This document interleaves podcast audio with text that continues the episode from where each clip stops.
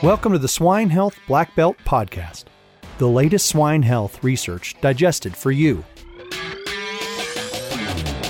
We want to thank the innovative companies and products whose support and trust make this podcast possible.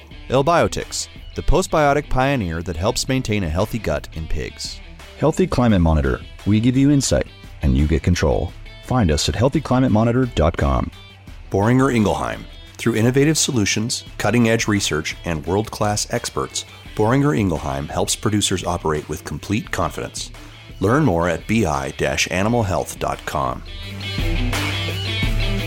Welcome to the Swine Health Black Belt Podcast, the latest swine health research digested for you. My name is Dr. Clayton Johnson. I'm the host of the podcast. And joining me for this week's episode is Dr. Gabby Martinez. Dr. Martinez is a swine nutritionist with CSA Animal Nutrition.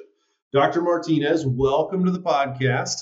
Um, we had a chance to get to know each other here before we kicked off the podcast, but for folks that maybe haven't had the pleasure of meeting you, Gabby, why don't you give the audience a little introduction about yourself? Sure. Nice. Nice to meet you and glad to be here.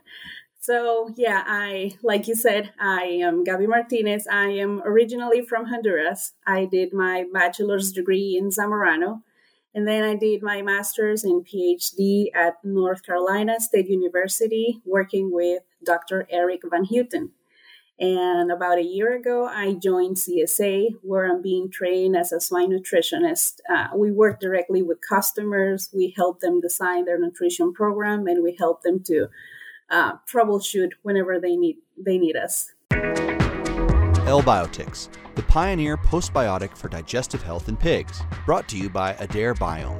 With over a century of experience in postbiotics for digestive health, L-Biotics contains heat-treated lactobacillus cell bodies and their metabolites. Stable by nature, L-Biotics can be easily stored and incorporated in compound feed. Well, what a time to graduate and become a swine nutritionist. Um, we certainly have had some um, opportunistic times, if you want to look at it that way, when it comes to feed cost.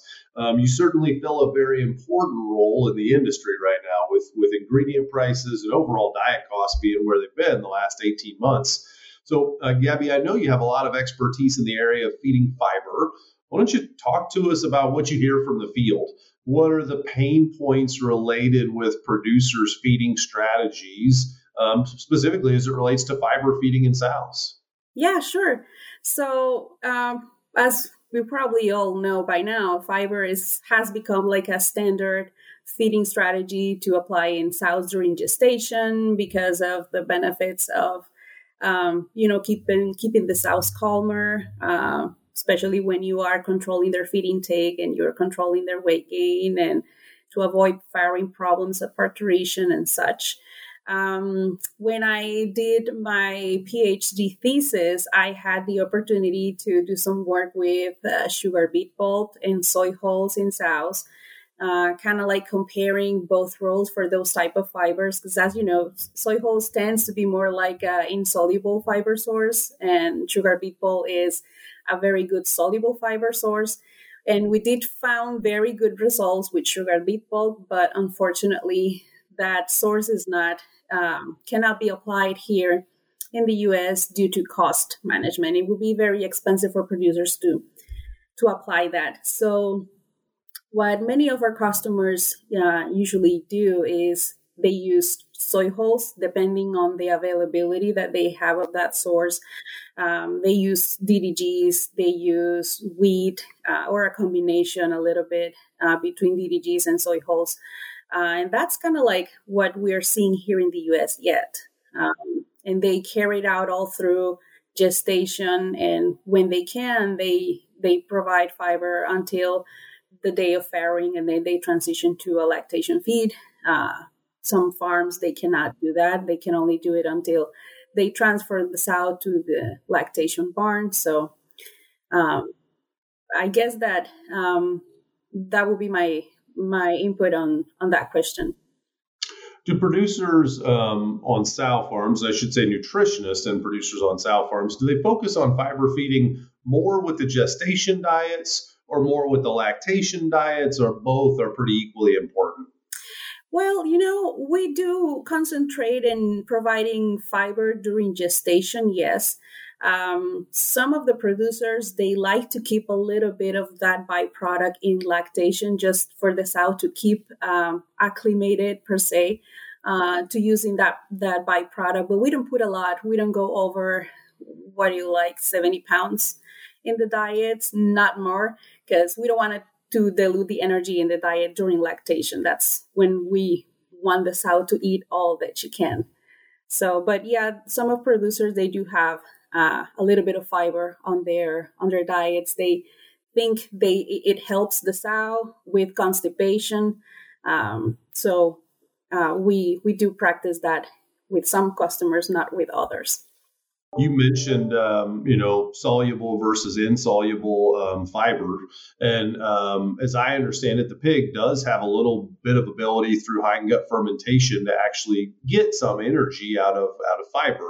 You know, so we think of it as uh, as not necessarily an energy source, but as I understand it, for the pig, it can be a limited energy source in our current situation with very high cost energy sources, namely high cost corn, um, do do nutritionists ever look at adjusting the fiber amount um, and see some energy value in there that, um, at least from a dollars and cents perspective, makes sense to adjust? So maybe feeding more fiber simply because that is the cheapest source of additional energy we can find right now.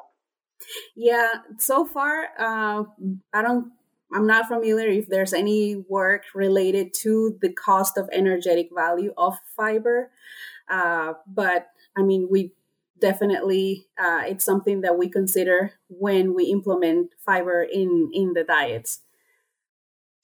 How about um, fiber feeding strategies as it relates to sow mortality? Um, certainly, sow mortality is an area of big concern for pig producers today. Are there things they can do to make their sow mortality uh, better or worse, specifically as it relates to fiber feeding practices in the sow farm? Um, well, yeah, fiber is one of the options that you could explore to try and, and reduce your sow mortality. Um, usually, when people think about fiber, they relate it to stillborn. Uh, you know, because it helps to accelerate the farrowing process. If it doesn't, then the sow gets retained, and that gets tied up a little bit with sow mortality. So, um, definitely keeping a high concentration of fiber uh, during gestation, especially if you if you are able to do it during the transition period, that's something that could help. Uh, there was a a meta-analysis from Dr. Pedro Urriola uh, that I don't think it was published, but his lab determined that uh, sows to get a normal or optimal consumption of fiber was about 500 grams per day, but after that, you would start losing the benefit of the fiber as a strategy. So I would say that to keep fiber at a 500 grams per day supplementation, that's something that could definitely help uh, to reduce sow mortality if if you take into account uh, the stillborn risk of the sow. But that, topic involves a lot of other things that uh, it's not just related to fiber. It could be also farm management. It can be other other nutrition uh, options that we're not aware of yet. How about um, special considerations, Gabby, for a producer that feeds pelleted diets to their sows? Um, does the pelleting process, you know, the conditioner, the temperatures, the the pressure, does that change the solubility of the fiber at all, or does that change how you would formulate a diet in terms of what fiber you'd use or how much fiber you'd use, just simply based on whether it's pelleted or not pelleted? You would have to take in consideration the characteristic of the fiber itself. So, for example, wheat can be used uh, as a as a source to to get more pelleting. I mean, a better pellet quality. Uh, soy hulls tends to be a little bit uh, fluffier too. So, from a pelleting standpoint, you would have to take into consideration those characteristic um, profiles of the fiber in order for you to use it as a as a pelleted form. But most most out of the producers they use mash diets um, per se. uh, versus pelleted. But yeah, I know that there are a couple of ones that prefer pellet. We want to thank the innovative companies and products whose support and trust make this podcast possible. Elanco. Get your full value from start to finish with Elanco. United Animal Health. Scientifically better. Learn more at unitedanh.com. Essential Ag Solutions, bringing innovative science based solutions to livestock producers.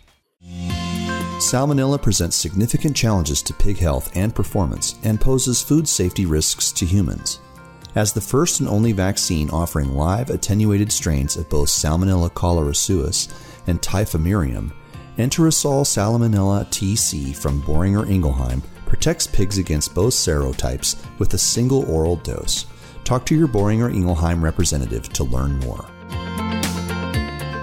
Well, you know, in today's um, high cost um, uh, situation, and not just high cost for the, the feed cost, right? It's high cost for your labor, high cost for your utilities, high cost for your insurance if you can get it.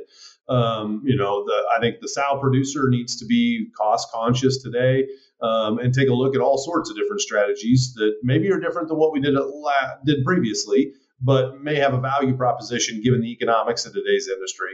Gabby, it's a very important topic, and I really appreciate you coming on and sharing your information with us. Yeah, thank you. Glad to be here, and thanks for the invitation. Yeah, thanks for coming on the show. And to our audience, thank you for listening to the Swine Health Black Belt podcast. Please visit the website at swinehealthblackbelt.com. And don't forget to subscribe to the podcast so that you catch every episode. For Dr. Gabby Martinez, I'm Dr. Clayton Johnson. Thanks and have a great rest of your day. Hey, everybody. We're always searching for the latest and greatest research to share each week.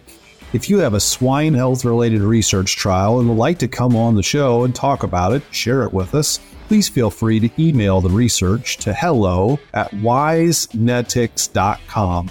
That's H E L L O at W I S E N E T I X dot com.